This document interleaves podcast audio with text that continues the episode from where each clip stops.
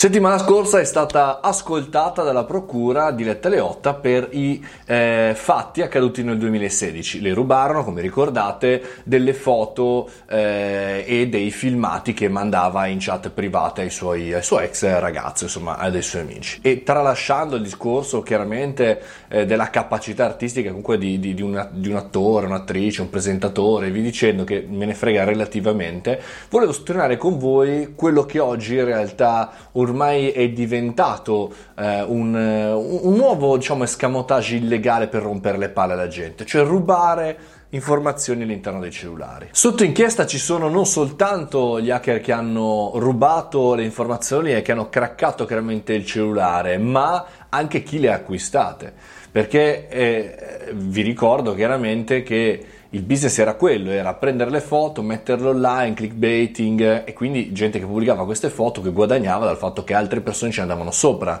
a vederle, a scaricarle, eccetera, eccetera. E come sapete bene, abbiamo parlato più volte all'interno del nostro caffettino che, ok, il diritto all'oblio che la comunità europea ti permette di cancellare tutte le informazioni che hai tu, ma comunque rimangono sempre salvate, sono sempre a disposizione eh, di tutti, purtroppo per sempre. Da lì è difficile poi cancellarle e toglierle. Parlando appunto di eh, informazioni rubate, questa secondo me per eh, Diletta Leotta, per Diletta, è una grande occasione per fare una campagna eh, promozionale, pubblicitaria, comunque comunicativa verso le giovani e i giovani che in realtà inviano ai propri compagni del momento, ai propri fidanzati del momento delle foto osè. Io farei così, cara Diletta, prenderei veramente la palla e diventerei io la ambasciatrice di questa cosa. Sei personaggio pubblico, sei seguitissima, sei di successo, eh, sei sicuramente giovane al punto giusto, 27 anni, per poter essere coerente con quello che c'è dall'altra parte. Io, se fossi in te, lo farei.